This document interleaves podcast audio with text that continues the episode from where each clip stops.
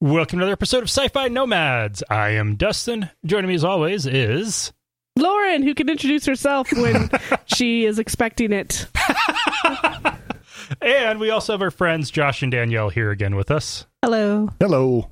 Uh, I'm guessing you can and Rocco of course is with us, our sweet little chihuahua. Our special little guy. So today's movie we're talking about is The Hitchhiker's Guide to the Galaxy My from favorite movie. 2005. So Lauren, take it from here. Um, that's not my favorite movie, but it is based off my sa- favorite book, which is Hitchhiker's Guide to the Galaxy Ditto. by Douglas Adams. That came out in 1979. Yeah, 79, after the uh, BBC radio series aired in 78. So it's been around for a while. I've read it probably more than a dozen times. Yeah, I even did a paper once on sci fi comedy inspired by Hitchhiker's Guide. It's great. It's a good time. I love it. It's about aliens Yeah. and space travel. Okay, so the start was basically Arthur's freaking out by a construction crew getting ready to demolish his home to put in an expressway. And what he's not aware of is the fact that that's happening to Earth. Yeah, that's happening on Earth, and the only person on Earth who is aware of this, besides the dolphins who have left, um, is his friend and cohort uh, Ford Prefect, Who just learned that morning. who just learned that morning. Which is sad that nobody gets the joke anymore because the the Ford Prefect car never got released to America, so that Oh. that joke died in the in the eighties. so Oh, sorry. that's he introduced himself as Ford Prefect eh, to the cars, which he thought was the uh, apex. Right, right. Yeah, because Ford Prefect was the name that he chose uh, because he thought that that would be the most normal name. Most normal name. allow Fit him right to, in. Yep. Wow. It's still weird. So if they had updated it, it would have been Toyota Camry. So yeah, yeah, or Honda Civic. Yeah, yeah. Okay. Yep, exactly. Or Uh, Ford F 150 if it's in the US. There Statistically, yeah. Since that has been the Statistically, yes. best selling model of, of automobiles in the US for like 30 years. we go. It's true.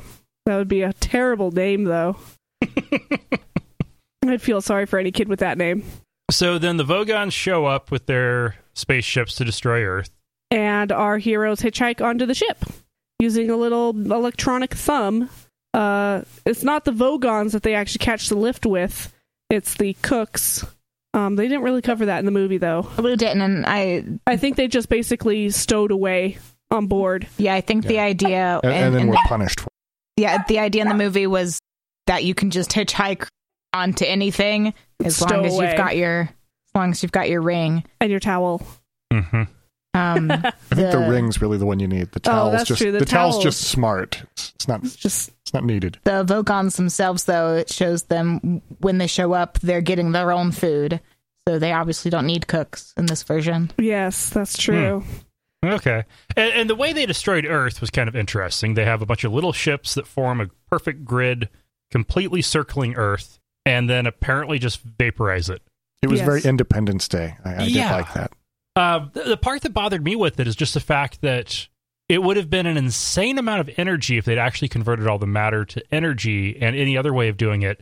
It would have just been a Explosive. giant mass of asteroids flying everywhere. Oh, see, in the first like four and a half minutes of watching this, even previously, I had to give up all pretense of science fiction and go straight to science fantasy into Hmm. the same realm that I put like Star Wars, and then it made it okay because otherwise the the logistics holes that are inside of this could uh, Aliens. I yeah don't know. I kind of feel like this was on purpose because it's supposed to mimic Arthur's house being torn down, which is also not a very civil way to go about things. So it it, it was just backlashing off of Well, and I get it was also supposed to be a, more of a comedy than anything else, and that was that was fine. It it needed that slapstick element. It needed the ridiculum. It it made it all work, but it just it wasn't science fiction. Oh, yeah, and- so and- we invited Josh to be the naysayer today. Yeah, And then when so they get that to the you can throw Vogon- your proverbial uh, rotten fruit at me.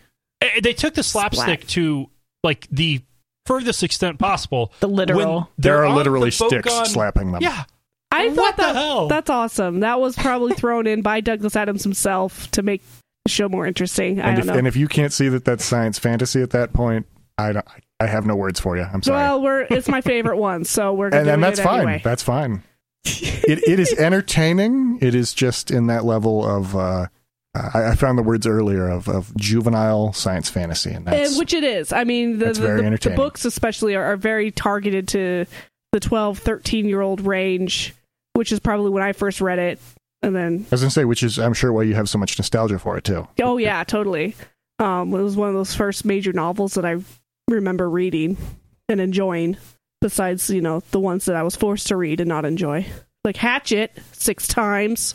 Seriously, public education, catch up. you know, and my first exposure to it was when I was in college when it came out in theaters in 2005. Uh, I had a, a friend who was really excited about it, was an actual fan, and I went ahead and went along to the theater since actually getting a chance to do something with friends wasn't very common. So I jumped at that, and yeah, it was interesting. Well, see, and I, I probably have negative connotations for it because uh, I knew an idiot that loved the, the books and collective writing much more than a person should, and I associate it with that to some level. Oh yeah. True, there's always that one fan ruins it for everyone. I'm probably that person for a lot of people. Um, I do have an interesting tidbit. It is straight out of Wikipedia, but I thought it would be nice to read. Uh, the script we shot was very much based on the last draft that Douglas wrote. All of the substantive new ideas in the movie are brand new Douglas ideas written especially for the film by him. Douglas was always up for reinventing Hitchhiker's Guide to the Galaxy in each of its different incarnations, and he knew that working harder on some character development and some of the key relationships was an integral part of turning Hitchhiker's Guide to the Galaxy into a movie. Yeah, um to make a good movie out of it versus like a like a series like they did before. You, you had to have a little bit more character drama Yeah. and character development that that tends to not work as well. Um Well, Oh. and you probably had to give leeway to things like uh, hitchhiking onto the cook ship and it just being the Vogons for pacing and so forth. yeah, Mhm. that and they obviously uh spent a lot of time and money on those Vogons. That Oh, was Why not good reuse them? puppeteering, man. That was pretty it looked very hot. You think it was puppeteering or people in, in suits? it's it was a combination um where they there are scenes where there are obviously people in suits and then there's the close-ups where it's mostly puppeteering Hmm. um like the lips and stuff that was all puppeteering Hmm. but uh they did a good job with the vogons They were creepy. that's precisely Hunchbacked, and their noses were higher than their eyes. Yeah. I, I still say Really? Hamakavula takes the uh, creepiness cake with the robot thing crossing who the table. that i mean i think he's mentioned in the book once but uh they really delved into him in the in the movie Yeah, they really did. Um, so after after the our main characters are uh, captured by the Vogons, who eventually find them, they get shot into space because they're hitchhikers. After they read them poetry, that's after they important. Mm-hmm. read them terrible poetry, Mhm. uh, and then uh, they get picked up by a ship, Heart of Gold. Crap. Yeah. Yeah. I can't remember what it's Oh, called. absolutely. Yeah, I can't The remember. hard Do we goal. have to call spoiler alert, or will people? no, we this don't. show Oh, is okay, good. totally based on spoilers. yeah, yeah, it If is. you're listening to this, you already expect it. Gotcha. yeah, that's the- why we're at now. We're announcing what movies we're going to be doing so that people can watch them and enjoy the show. Ah, So- all right. Yeah. Um where was I? Um, launched into space, yeah. heart of gold. uh, Heart Go. of Gold picked him up. Zaphod Beeblebrox and Trisha McMillan slash Trillion. what was fun about watching them get jettisoned from the Volgon ship and then getting picked up by the Heart of Gold was being able to count down to 30 second or count up to 30 seconds because Oh, that's the amount of time that they're allotted in space before they ultimately die. that's awesome. Well, it, one of the things I really liked about that is the fact that you know the the normal sci-fi what happens when you get launched into space is your your blood immediately boils and your eyes explode, which isn't correct. but not even close. Uh, they they've actually due to accidents uh, found how long you can survive in a vacuum. It's like three or four minutes, isn't it? The record is six. Yeah. Um, the chance of brain damage goes up the longer you're exposed to it, but two to three minutes is pretty common for humans. They intentionally did experiments with chimpanzees and dogs. I was going to say a moment of silence for all the little, little animals that have been shot Yeah. into space. Oh, those all those experiments were happening in a, Oh yeah, they did a these. chamber in, yeah. in, in on Earth. But, okay. but Not also, now. It was much Oh, also more for the terrible. little animals that were shot into space. 'cause yeah, that let's happens let's. too. Yeah. Yeah. the animals in space. That's different. This is a chamber in Virginia or some such. Right, A- and, the the biggest thing that would happen is your within like thirty seconds, uh, your tongue freezes from all the evaporating moisture off of it, and you lose the sense of taste for anywhere from 24 hours to about a week, and then it comes back. I was gonna say beyond the weird zero or the the weird cold stuff, it, it basically is just like being plunged into water, Mhm. symptom wise. It's, it's it's suffocation. Yeah. Suffocation, no breathing. Yes. oh, and that. there there was one uh, spacewalk where Relevant. they didn't they, they didn't actually announce that it, entirely. release that this had happened for like a decade or two afterwards. But the astronaut was out there, and at some point, a puncture formed in his spacesuit in the glove. And the only thing that he'd noticed was his hand got cold. He didn't report it to mission control. He was out there for about 12 hours, and a patch of his, I think it was his thumb, was exposed to the vacuum of space, probably for anywhere from five to 12 hours and other than a little bit of swelling for a little while, it was fine. Wow, lucky. Yeah. Uh, but getting back to the the movie, um, one of the things I, I actually really appreciated with it was the the little details they put in. Uh, the the passages from the Hitchhiker's Guide to help explain as a, a tool of exposition. Oh, voiced by Stephen Oh Fry. yeah. That was that was well done. It was awesome. Yeah, they, they have the little passages there. And honestly, now that uh, Mr. Spock, I can't remember his name, Leonard Nimoy. Leonard Nimoy has passed, I uh, I think uh, Stephen Fry should be doing that for uh, the Sid Meier Civilization games now Hmm. for the voiceover because that, that really struck me with the voiceover. I like that. He has Yeah. a good voice for Well, it. and, and like for for an example in the detail with the Vogons and the poetry, it was the third worst poetry in the universe. yeah, and they had to elaborate on the first and the second. And, Yep. Yeah. Second worst being some other species poetry, and the worst was Bowed a up to a particular. lump of green putty I found Yeah. in my armpit one midsummer morning. and then the absolute worst was some poem on Earth that was fortunately destroyed when the planet was. By a couple in suffix. You know who you are. Yeah. Yes. oh man, so good times. Um, at this point, we're introduced to Zaphod Beeblebrox, the president of the galaxy. Two heads, three arms. Mentally retarded. The but main head is charismatic.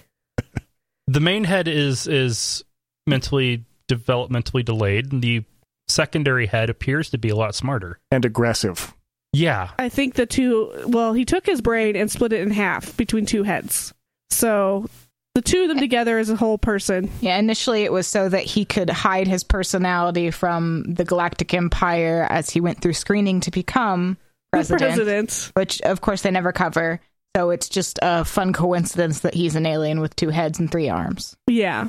Huh. More crazy random happenstance.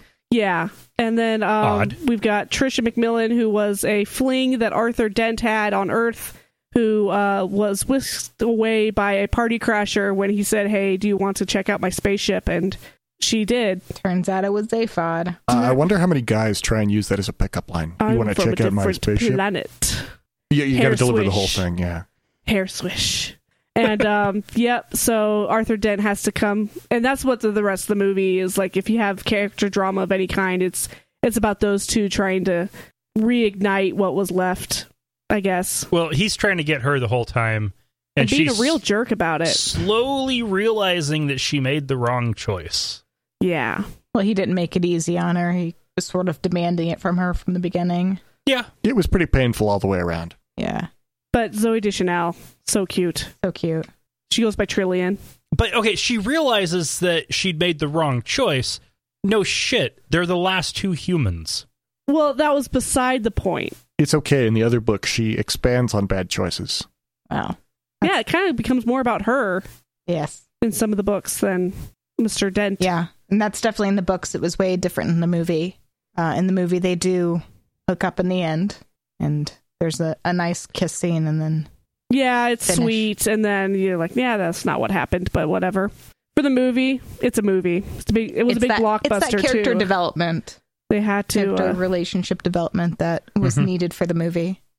and what they didn't really get into in the movie was the whole reason why Zaphod became president in the first place was to get to Magrathea, which was the planet creator, which was to get the question that the answer of the universe, and they they kind of like Which, of course, we're all disappointed about the way they they handled that. Uh, basically, there was no way to figure it out. you couldn't figure it out. If you'd read the book, you were going like, "Oh, okay, I see where that went." If you hadn't read the books, that that whole it, they made it seem more It coincidental, seemed purposeless. not um Un- unravelable. conspiratable. Yeah. there was there was I mean there was a reason why he people voted for the worst dressed person in the galaxy and that person happened to win the presidency. That was a total I mean they scammed the galaxy into voting for this guy into president. They don't really expand on that. Yeah. but they did make fun of it. But they did make fun of it and they did introduce um Hava Kabula who is played by John Malkovich, who we mentioned earlier as being the creepiest character in the movie. Uh, Entirely. Oh my god. And he has a deadpan voice. Oh, it's so good. Space pirate turned religious leader. that that sounds like a classic setup. Sounds like classic setup of creepiness and scariness. and their god is an, a handkerchief. Uh, no, no, no. Their their god is a nose who Oh. sneezed the universe into existence. Oh, okay. So they're praying for the handkerchief to come and wipe away all of the bad stuff. hmm. Amen. All right. Achoo. Bless you. Uh, It's bless you. God, Yeah. I'm sorry. Yeah. Bless you. With the little hand symbol. Well, and- oh god, it's funny. And actually, when you, you compare that to a lot of the creation myths that are out there, uh, much of them start with something spewing forth from a deity. Right. Yes. Usually not from the nose, but Yeah. A- a- a I'm symbol- glad they don't go other places either. no, uh, Douglas Adams uh, critiques religion on several occasions in his books. Well known atheist. well known atheist. And he does it as PG and non offensive as possible. It, Well- it is. It's very comical. It's like, because you can, oh, if you it's make it all a lie. about an alien civilization, it's not. It's like you're not actually talking about humans and their religious things. And Mm-hmm. but it was it was, it was good nonetheless. So um, our characters, uh, main characters, go off to find Havla Kabula, who says, "I want this gun. If you give me this gun, I will give you the uh, coordinates to Magrathea, which again carries the uh, apparently the question to the answer to Yes, the second greatest computer ever created lives on Magrathea. yes, And of course, the greatest computer ever created was the planet Earth. Mm-hmm. and uh, yeah, that no one knows until the end, basically. yeah, Yeah. And it the Spoiler. whole time was waiting for a human brain to get merged with it. Well, Uh, that that's that was their backup plan. Um, basically, they needed I was gonna say, I'm Arthur- reasonably they certain needed there's Arthur's been a brain human brain that's merged with the to planet. to at least restart the once. program to as as close as intact as it was previously to the Earth exploding, because Arthur was the last human being on the planet, so his Okay. brain would have some trace of the answer in it. but um, it would have to restart the program. It wouldn't solve the program. They have to. They would still have to. But at least they wouldn't have wasted all of that 10,000 uh, 10, 10 million years Which I always wondered why they didn't go after Trisha's brain. because she was not the last. she was person. off of Earth long enough that That her brain wasn't affected by being the no, last. it's just Arthur Dent's brain was better. ah, It's Like if you have the choice between the two, And I she would probably be a good backup. I believe they did. backup's They did backup. mention it in the movie, but uh, the reason for that was because the the Earth was five minutes away from discovering the answer before it exploded. So they needed to be as close to that point Right. as possible. Yeah, it was. It, it came down to they asked this the for the answer to the life, the universe, and everything. And deep thought, this big computer gives them the answer of forty-two After seven million years, after seven million Mhm. years. Says, I don't know what the question was, so I'm going to create a computer that will. And then five minutes before it comes up with the answer, it gets crushed. what do you mean? It was the ultimate question to life, the universe, everything. Yeah, yeah, it's Yeah, it, it's it's very silly. It is. It was um it was definitely I mean it it was made for adults because of the the, the stuff that they talk about, but it was definitely PG Mhm. friendly. And uh which is why so many people love it uh, because they probably read this when they were very young and um it's got that nostalgia factor to it. But oh, so um, yeah, this would be a part of the the current trend of taking children's entertainment from the past and creating the 80s very specifically right now. 80s and 90s specifically, yeah, and creating very adult uh, versions of it now. Looking at you Power Rangers. Oh, oh, and for those directors that might be listening, this is an example of taking something and not changing everything about it that we knew and loved and remaking it in a form that we enjoy. Yes. Just, uh, Well, and that was Yeah. due to Douglas Adams' hands in it. oh, yeah. Uh, he did create the script for it, wrote most of it, and I even saw his name listed as an executive director in it, even though he died four years before it was produced. Yeah. So um, he did all the pretty much did all the legwork, and then uh, He did the, Passed the away. pre-production, yeah. and then they did the actual shooting without him. But by that point, everything else was already done. Uh, And they left it pretty true to heart Yeah. um, per what he, he requested. yeah. Uh, one of his requests was, of course, for Arthur D- Dent to be extremely British, yes. um, which I'm I'm not certain what that means, but it seems like they did a good job. I I love Yeah. that he is in his pajamas for the entire film. Yeah. Perhaps, perhaps that's what it means to be British. The T. Uh, tea. yeah. Obsession with tea. Being able to queue up in a line. hmm Like The accent. The accent. Mostly the accent. Well, I mean, that's obviously very British. Everybody, just about everybody else besides the minor characters were um, American. Yeah. Moss Def, uh, the guy who played Zaphod, I don't remember his name. They Right. were, I mean, Zaphod, they basically said, let's get the biggest a hole American personality, maybe a little bit of George W. Bush in there. Yeah. And uh, not to was 2000. politicize the it was podcast. 2005. Yeah, but um, to- and then- then they make him into this character that is uh, narcissistic, egoist, and it worked out well. Well, Apparently, Axel Rose wasn't available. yeah, well, Uh, but one thing uh, also that I, I just recently learned is the reason why every science fiction alien world looks the same is because if they're filming in Studio City in LA, there is a 30 mile radius around it that is considered local. So you don't have to pay people from the time they leave their home, just from when they show up on set, and you don't have to pay mileage. it's all taxes and mileage. Oh, geez. It's it's all based on the the union contract they worked out. Is that why everything uh, is filmed at uh, Vasquez Rocks? Yep. Very nice. Oh, that's good times. So you get the exact same city scenes and desert scenes, and if you're going for Alien World, you go for the same exact desert, just Okay. right outside of LA. You know, you see a, thing, a lot of things being filmed in Georgia now. It makes you wonder what they're doing to, to take that away. Taxes. Taxes. Oh, I'm, I'm sure. I'm sure. Um, what's there? We just did an episode on predators and predator and predators was mostly was filmed 66% in texas for a tax write-off Hmm.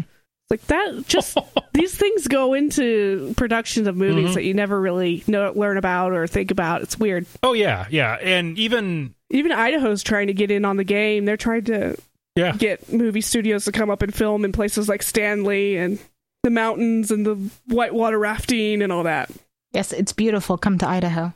Yeah, it's not just Just, potatoes. just don't stay long. yeah, live here. No, yeah, I'm and, joking. and you can get really weird stuff that comes in with that because like uh, River Wild was all supposed to be filmed in Grants Pass, all the river scenes. They did all the underwater at the YMCA in Grants Pass. Uh, that's Southern Oregon, where I grew up.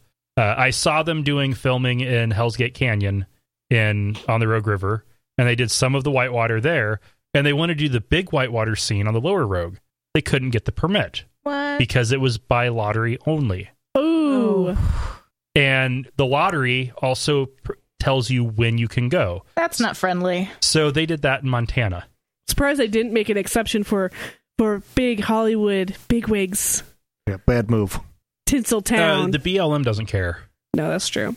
Anyway, back to our movie. Yes, yeah.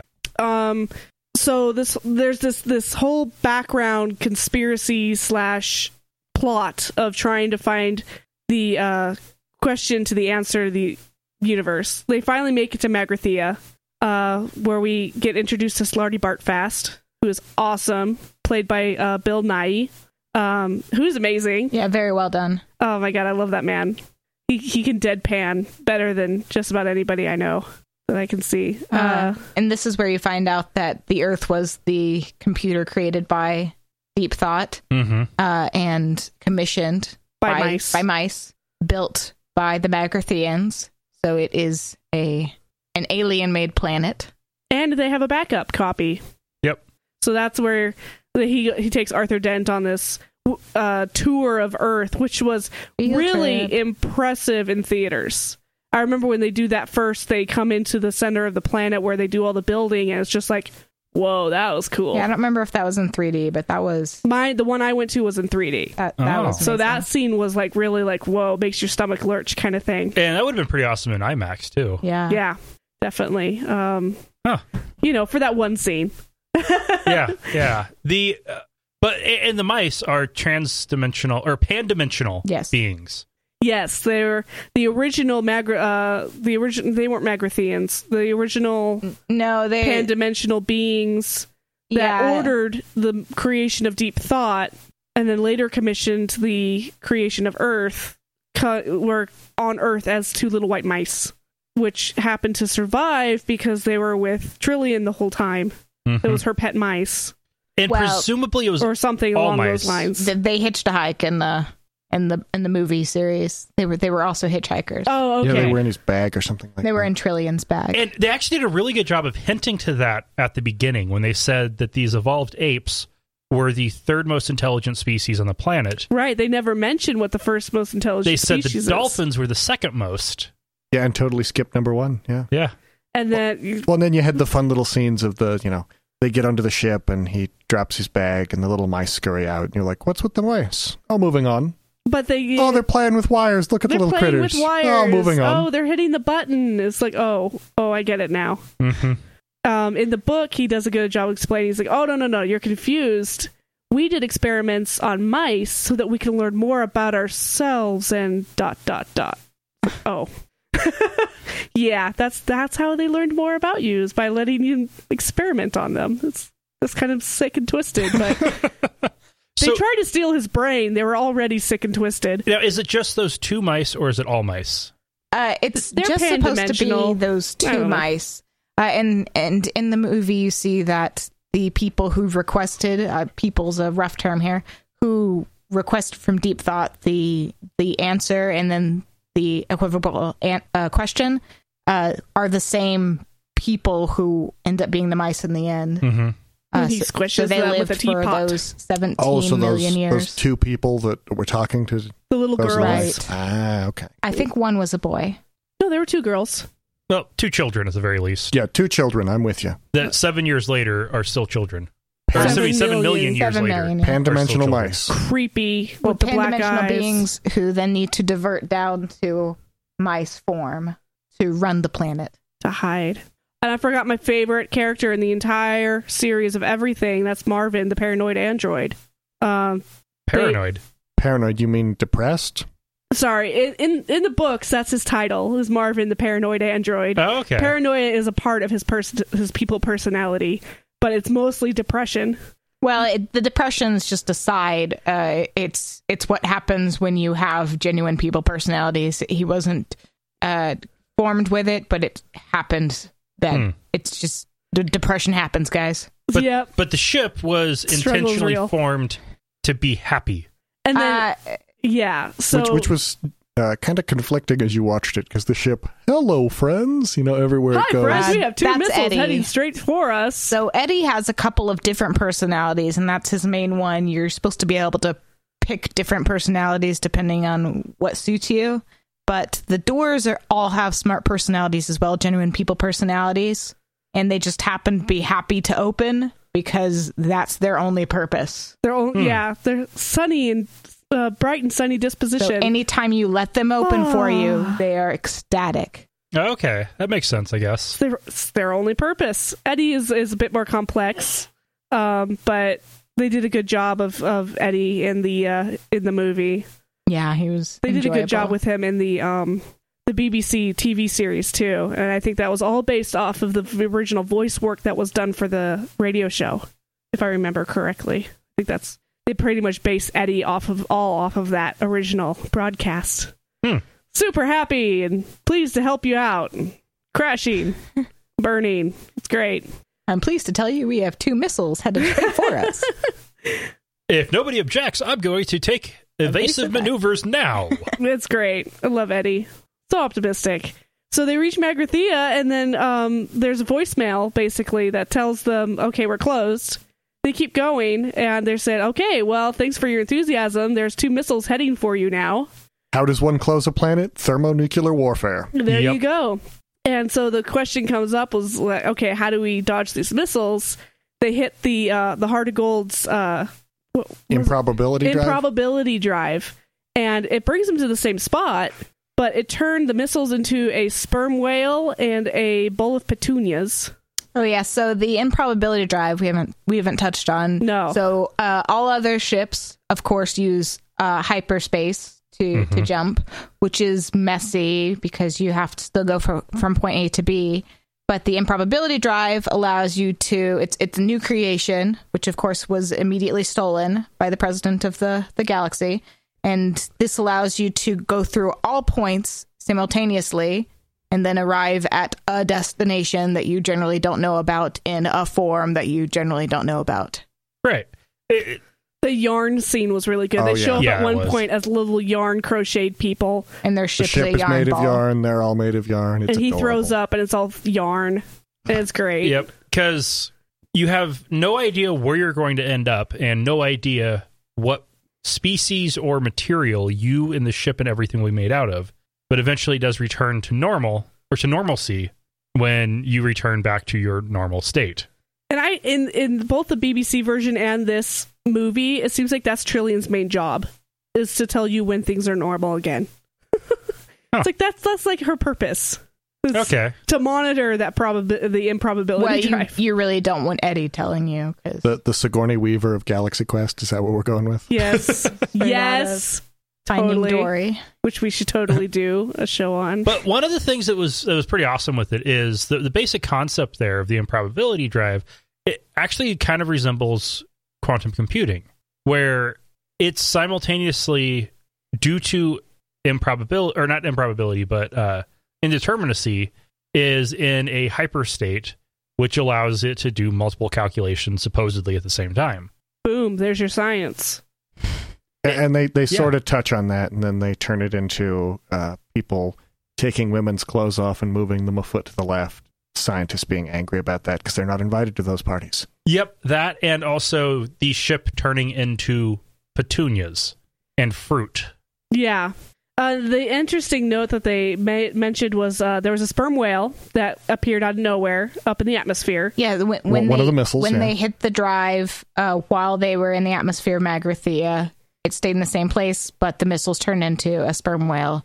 And a And bowl of petunias and the bowl of petunias is a great has a great backstory i love the story of the bowl of petunias but they don't get into it in the movie and it takes several books for them to explain what's going on with that and um it's Hmm. it's fantastic it's uh the b- bowl of petunias comes into existence falls by a ship looks over and sees arthur dent and says this is my demise it's all his fault basically oh no not again and the books go through this series of events where Arthur Dent causes the destruction of the same being in all these different forms over and over again. He it, he kills a rabbit when he's on primitive Earth. He swats a fly. Um, he this bowl of petunias. It's this, and it's all the same consciousness throughout all of these things, and Arthur Dent is killing it over and over again. Huh. And Weird. yeah, it's fantastic. Ugh, this, I love this. I love this series. That's that's cool. It is cool. Sperm And they- whale just has a funny little conversation with itself as But it with falls the- to the ground. with the and then a petunias. horrifying end. With the petunias though, they did kind of hint to that with if we understood why the bullet petunias thought that, then we'd Uh-huh. understand. A, lot, more, about the universe. Yep. Yeah. So they get into that in the books, and it's great. and the whale was so happy. And so naive, and voiced by Bill Bailey, who is hilarious. You can f- find him on such shows such as Black Books and uh, Spaced. Anyway, Yeah. he's good. Oh, and one thing we haven't touched on yet is the actual Hitchhiker's Guide. Oh yeah, It's Voiced- a it's Voiced by an Stephen ebook. Fry. Yep. And it's an ebook that is ridiculously thick, but for 2005, it's it's reasonable. I'll give it to them. it has the galaxy's information in it. Yeah. Right. And you open it and there is no seam even though it folds completely, you know, closed. It's the future alien Right. stuff. You open it, the screen is intact, no seam. It's got two speakers. It is rather loud and it can listen to your questions and give you the answers from the book it's fantastic. and, it the has- Encyclopedia Galactica. Well, they touch on the Encyclopedia Galactica, Galactica and how it's irrelevant compared to the Hitchhiker's Guide to yeah the that's, Galaxy. that's Oh, one of the right, books that yeah. it sells better than It sells better. It's Mhm. slightly cheaper. Yeah. And has the words "Don't panic" in large friendly le- uh, letters on the cover. friendly letters friendly that's what's letters, important um, which you know, it's great advice. It's just great all around advice for no matter what you're doing. Just don't panic. And uh, I love how they made Ford very much like that's his personality. Yeah, the embodiment of the Hitchhiker's Guide to the Galaxy book, because uh, before they're about to be pushed into space, he's in there saying, "Don't panic, don't panic, don't panic." Yep. So he explains to Arthur Dent, and they've been friends for years, um, that he's not from England with an Mhm. Mm-hmm. American accent, which I thought they, they mentioned that. That was kind of funny. He was like, "Yeah, I thought your accent was always a little off." little off. Um, but he was actually a journal writer for the Hitchhiker's Guide, and he was doing uh, work on the new expanded edition. Mm. And in the books, um, Arthur Dent says, "Well, what does it say about Earth?" And he looks it up, and it says harmless. And he gets really upset. He's like, "That's all they have for the whole planet of Earth is harmless." Well, there's a lot of planets and there's a lot of stuff to write yeah. about. So he tells, "Okay, well, you've been doing all this research. Surely you've updated." He's like, "Yeah, now it's mostly harmless." But okay, if, if thermonuclear weapons are still a concern in the universe, we have nukes. That's why it was updated to mostly Yeah, harmless. that's the mostly bit. Oh, okay. Because All we, right. Yeah. we're, we're still like little kids playing with toys where we don't know how to use them.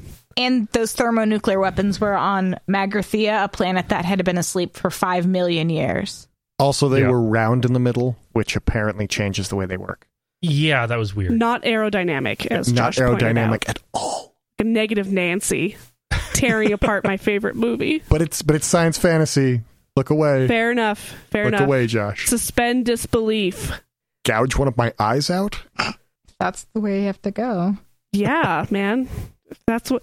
If that helps you enjoy things more in life. No, that's six beers.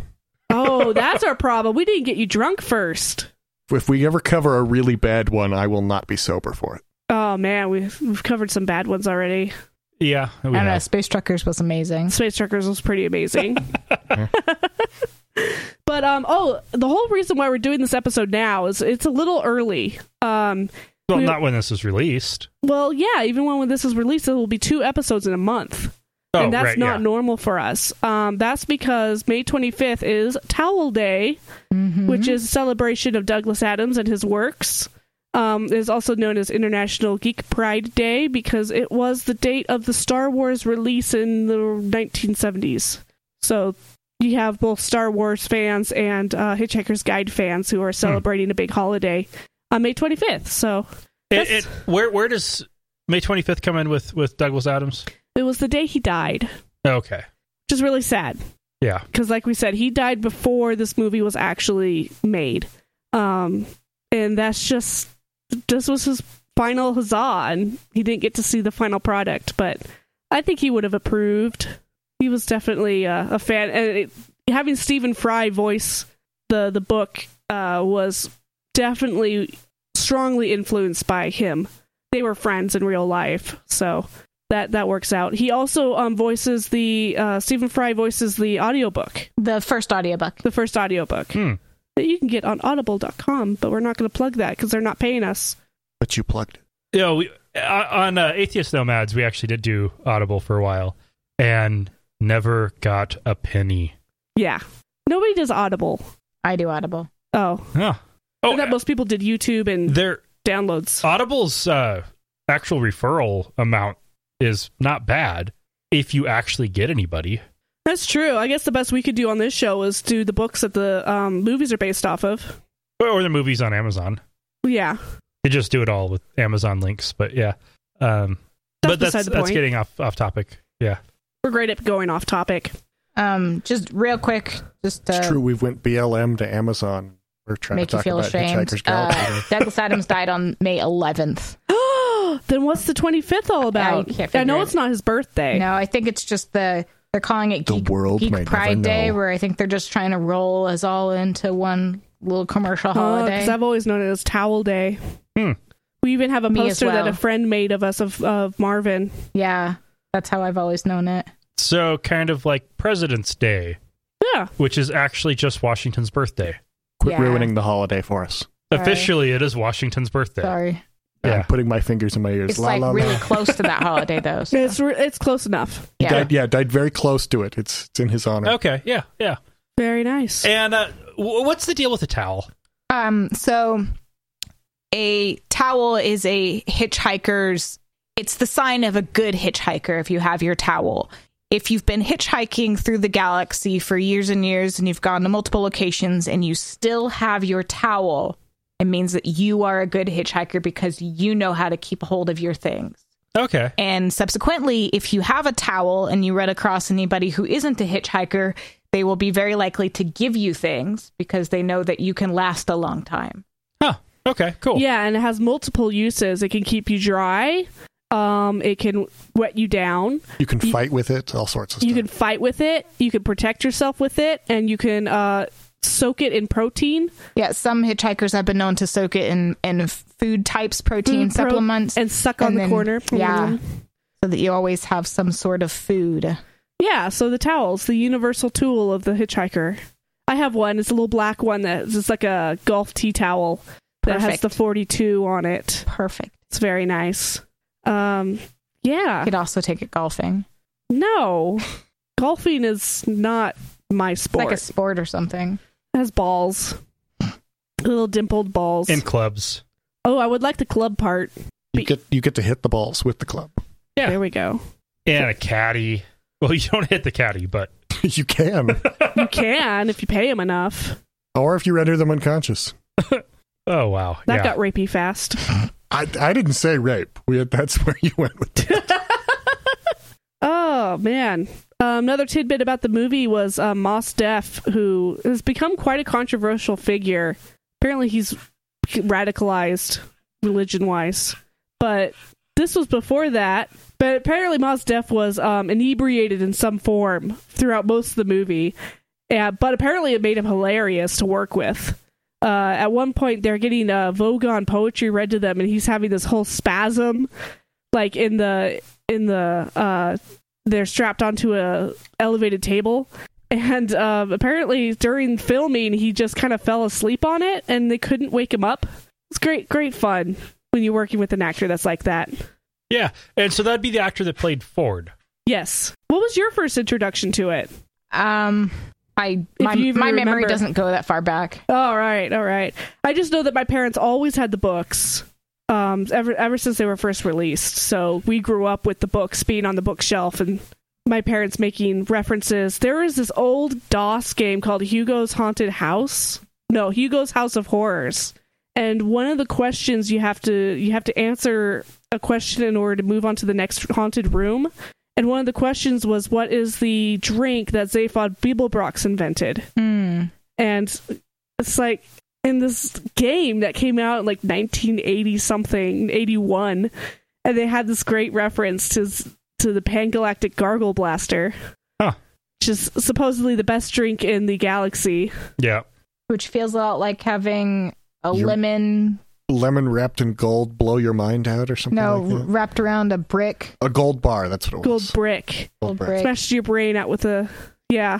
Great times. They did a great little scene on that in the BBC version where it had these aliens drinking it and then they're all passed out and the glass is tipped over and it's like burning through the Hmm. countertop.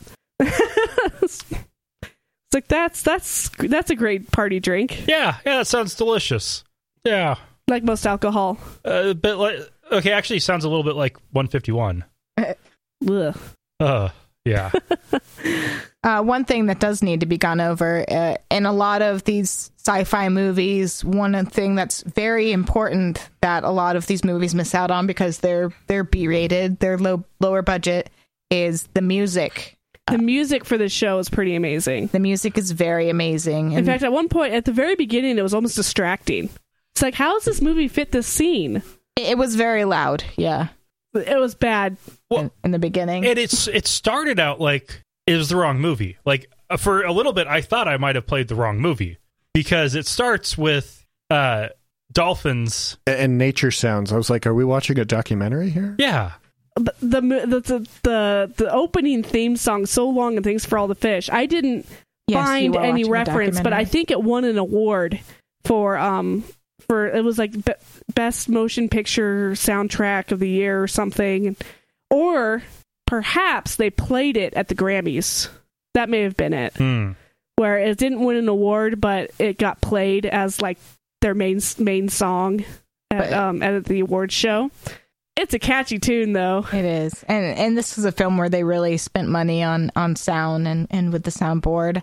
Um, the the scene where they're getting read poetry at, it, they're also overlaying Stephen Fry's voice narrating while they're screaming in the background, while there's poetry being read in the background, and Stephen Fry is telling you all about why they're reading poetry. Why it's so horrible what you're Mhm. listening to. Cr- Yeah, the but you sound can hear editing. the screaming in the background as the narration's going Mm-hmm. Mhm. on. And um, one thing that I love is a throwback to the old BBC radio, which again was the first thing that was released, was um, the Eagles playing a song called "The Journey of the Sorcerer." It wasn't Wizard, it was Sorcerer, and that's uh, that's the theme song that came from the. They did it in the radio, they did it in the BBC television series, and then it was the second intro to the movie. The first intro was "So Long and Thanks for All the Fish," and then they played a little bit. And then they showed Well, and then they the- flash the title screen. then they flash the title Mm-hmm. Mhm. screen with the "Don't Panic" and playing this epic sorcerer's journey and song. I love that song. after they've been, they're in space yeah, by that point. yeah. I think Earth Yeah, gets that was- that was destroyed, and then it post-destruction of cuts Earth. Mm-hmm. to the Mhm. new title Yeah. sequence. So that I like that. That was a th- good Yeah. throwback for the fans. Uh, they did a good job of minimal stuff to date it. Uh, there was the Nokia phone, Which again, maybe he just liked his old phone. Very British. but that was that was it. Very British. Oh, and that phone would have been so snazzy for 2005. It The- would have, yeah, The keys were curved. It had a color screen. yeah. I remember 2005. That would have been a really nice phone to have. I blocked out 2005. I don't remember much of it, much less the phones. I probably should have. I think I only remember the phones. Oh man, Yeah, and uh, okay, so Josh, you you maintain that it's it's science fantasy, not science fiction. Yes. Why? Uh, again, there's there's just so many things that they they never try to explain, and and I really I approve of that. Your infinite probability drive, though it could be based around some legitimized math, they don't even try. They they take legitimized math, they make it ridiculous, they make it further ridiculous, and they base a principle on the ridiculous ridiculous principle, and they run with it, and and it works for that. But uh, it, it, it's it's not. it's But not anybody who's sitting there and trying to figure out the physics of it is just like, that's not what that means. Well, and but that's it's- exactly right. They they take it to a ridiculous level. Well, they do that in Star Trek as well with the Heisenberg compensator. And Star Trek, I put into the science fantasy as well. So then, what would Ooh. actually be science fiction? Fight. Well, Space truckers. I mean, really, Oh, Ooh, I'm gonna need a minute. really, you can't expect an author to also come up with scientific theories that uh, scientists can't even come up with. Uh, the best you can do is stay up to date and then just Familiarize yourself with jargon. If you can Mhm. get the jargon down so it sounds re- like which legit, Douglas Adams does a great job he at. mentioned inde- creating names indeterminism and... I mean, he spins Yeah. the jargon very well. Now, the way I would like I draw the line is is it is it space fantasy or science fiction based on is it unexplained science and I'm doing air quotes which is great for a podcast or Visual. or is it magic? Uh, Star Wars I put in the fantasy realm because it's magic. It- it- Right. It's inexplicable. That's that's a better It's- way to it's put it. force, wizards The in sp- force is magic. It's wizards in space.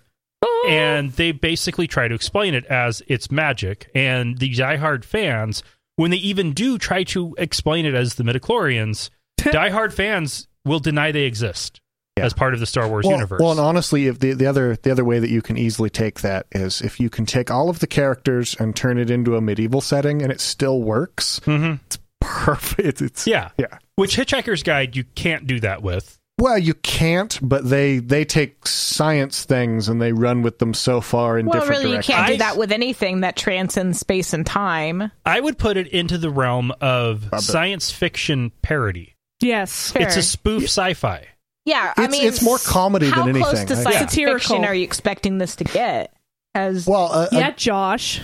Let's put you on the spot here. because then nothing is science fiction by these terms. No, There is science fiction out there that is like written by people who studied physics and a great deal of science fiction is never turned into films, just to be clear, because it's too complicated, too long winded, requires too much backstory.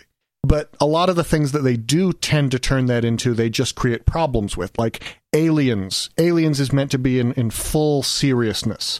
It's not a joke, it's not satirical, there's no underlying meaning to it. But when you look at it and you break it all down, there are problems that exist within it that they never quite explain or wouldn't make sense for a thing. Like when you have a, an evolution of a species, these things shouldn't work. This this doesn't add up. Those are problems that exist. It's still science fiction, it just doesn't work.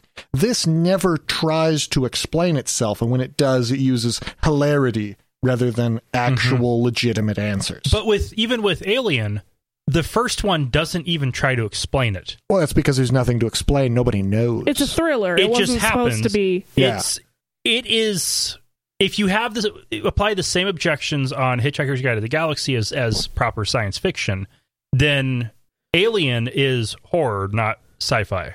Man, more or less, it a, is a space horror. Like, Yeah. this is why we can't get into the Marvel or DC universe stuff. No yeah, matter because that, How that science based um, a a comic could be, there are aspects within the universe that are magical and ruins the entire universe for us. Well, and it comes from comic books. It's pretty clearly meant to be in fiction, no matter what Mm-hmm. you do. There's with it. sci-fi comics. There are. Yeah. They don't mesh in the Marvel universe, No, Uh, Iron Man would I would consider to be science fiction, right up until he runs into any number Doctor of characters. Strange or and except for the other characters. Yeah. yeah. But that's I mean, if you take a character by character basis, yeah, you What can about Uh, Spider Man? Spider Man, Um, Spider Man. He can do whatever a spider can. Well, I mean, eh, as far as the science fiction Super aspect excited for the goes, new movie. It's Again, they. I, th- I would Ish. say they try, but uh, you mesh him with anything else, and it goes out the window. Well, no, because a lot of his his his home opponents, at least, are science based as well. Lab experiments gone wrong. no, no, I'm, right. I'm with you. Right Evil up until he scientist. runs into Doctor Strange, and and, that then exists he Yeah. within joins the, the same Avengers universe. and it ruins everything. Yeah. Right. So yeah, but that's that's okay. So that was a little touch of geeky Yeah, that was- romance Right. there. that was that was just the basis there. That was And- that was just the basis. So, as with that being the basis, I would still say Hitchhiker's Guide to the Galaxy is science fiction. I would agree with that. You there's a high level of suspension of disbelief, and there is a high Well, in that same way that if we take aliens and have to call it horror because it has no explanation of science, it's definitely science comedy. Yeah, as far as Yeah. the movie goes, it, it was definitely geared more towards comedy, but in that same ratio was also geared more towards romance. yeah, it was a rom com. We'll call it a rom com. science fiction I can live with that. slash Sci fi rom-com. rom com. Sure. Uh, but I would also go with the audience. Uh, Alien is R rated. You can get away with, a- and when you look at so many of of sci-fi's for the movies, the best ones are all R rated. True. The second best are PG thirteen.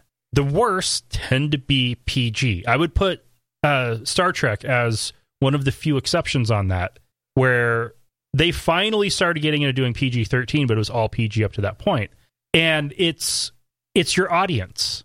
Your if your your audience is adults and you're willing to go ahead and put in the extra gore or nudity or the language Or to questionable get that- circumstances. yeah, to or- get that rating, then you are free to just do a straight up adult movie and you can do it a lot deeper and more seriously. When it's When you got to play in the kiddie end of the pool, you can only go so far. right, you you have to make it light, you have to make it fun, and you, You, have can to make it understandable. and you can get away with a lot more gimmies. Yeah, there can be that assumption, and that's that's really where I where I put my my line at at the. I thought we were going to have to fight earlier. You were all like, nah, I don't really like it. I'm like, what are you here for, It's, Josh? it's not, and it's not that Do I you don't want like to be it. famous on the internet? No, in the in the and and again for those of you that went, oh god, he doesn't like this. No, this this is this is one of those films that it's a it's a B in my book. It's uh, something I will definitely watch. Blasphemous. Something that I don't particularly want to pay too much money to see, but I will definitely watch again. and he watched I it for free at own- a friend's house. Yeah, no, and, and and and I do own this movie. It's, no, yeah, uh, we're going to it's go home and buy the Danielle's, Blu ray. but uh, I've watched it a few times over the years, and it's it's not a bad film at all. It's definitely worth watching. You It's should just definitely watch it with the commentary. it's just good. right as after I this. as I said, it's a little juvenile. If you're if you're a little higher brow, I, I don't think you'll It's necessarily a good get as much brain-dead joy movie. out of it. Or if you're slightly drunk, Mm-hmm. hmm There you go. that'll I will definitely help. admit to liking Weird Al. Yeah. What? It's I And love Weird Al is a Weird little Al, yeah. juvenile. I don't care what you say. so okay. The first time I saw this movie, I've seen it three times. Uh, first time was in the theater with a friend. I was 21. Juvenile movies still worked for me a lot better. I suspect here in a year or two, juvenile movies will work for me better again. But uh, but the second time was hosting a towel day party, and Whoop whoop. between the alcohol and friends and everybody talking and having fun, it was a great movie for that because the plot is simple. It's easy. You can miss details and you're not going to lose the plot. You can step out, go to the bathroom, come back, and you've missed nothing. Yeah. Get a beer. Chug a couple beers and you're still not likely to miss something. It's just a fun movie. Yeah. Agreed. Is there anything else that we want to cover? I I was gonna say, you want to go over your guys' ratings? I uh, I already did mine. Uh, Watchability, rewatch. all that. Watchability, um, it's it's up there, but it's not the ones. It's not a movie that I can watch over and over and over again. Uh, there are very few movies that I can, um, but Futurama is up there as an example. You can watch that up more and over and over and over again, especially if you're tired or drunk. Yep. For me, it is there is a huge nostalgia for it. I could also watch the BBC version, as terrible as that was. Um, another couple times and I'd be fine. Uh, so I, I put it at a B as well. But for the overall of the like the graphics were amazing, the music was amazing, the acting was great. Um, it's just yeah, it's kind of just one of those you, you don't think too deeply. It's a brain dead movie, fun to watch, but it's not the best one out there. And I would go with if you haven't seen it before, you have to. There are too many pop culture references that you are going to hear from people all the time that are based on this that if you aren't familiar with them, they're weird. 42 Yeah. as the the ultimate answer.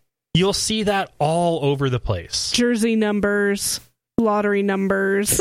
and the Babel fish. That w- that's a Google product. Is the or no no it's not Google. Somebody is actually making a, a device called the Babel fish. That comes from this movie. There are so many references that this is a a It's critical very iconic. piece of culture. yeah, it used to be a internet browser based uh, translator. I think it still might be. It might still be around.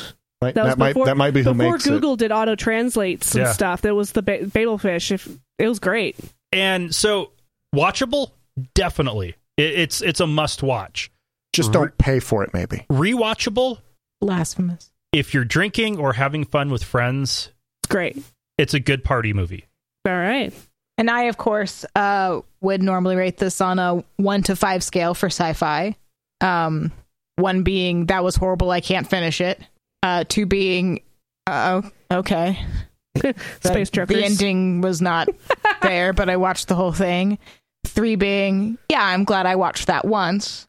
Four being, yeah, I'll buy the DVD. And five being, I'll buy the DVD and rewatch it at least once a year. I would definitely put this on a five. Five, All right. five towels. You know what? I would agree with that. Five towels because I do tend to watch it about once a year, um, right around this time of year.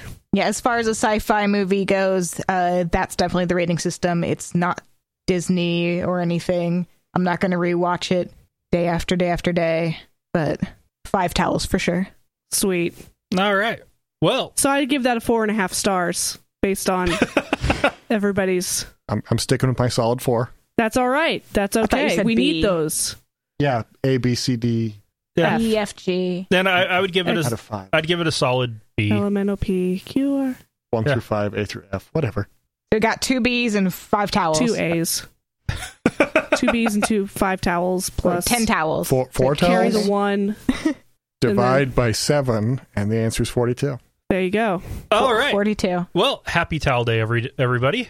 Happy Towel Day. Happy towels. Happy towel day. Next month, uh, we're doing the thing. the Thing, John Carpenter. Prepare yourself. There's Yep. two of them out there, named the same thing. And one is a prequel. The second is the prequel with the same name and covering the more interesting story. Yes. Confusing much. It is. Legit. It is. Um, All right. Yep, that's it for now. All right. Bye-bye. Bye. You can visit us on the web at sci-fi nomads.com, email us at contact at sci-fi nomads.com, tweet us at sci-fi nomads, or like us on Facebook at facebook.com slash sci-fi nomads. In each case, it's spelled S-C-I-F-I-N-O-M-A-D-S. No spaces and no hyphens. Theme music in this episode is Urban Jungle 2061 by Eric Matias, www.soundimage.org.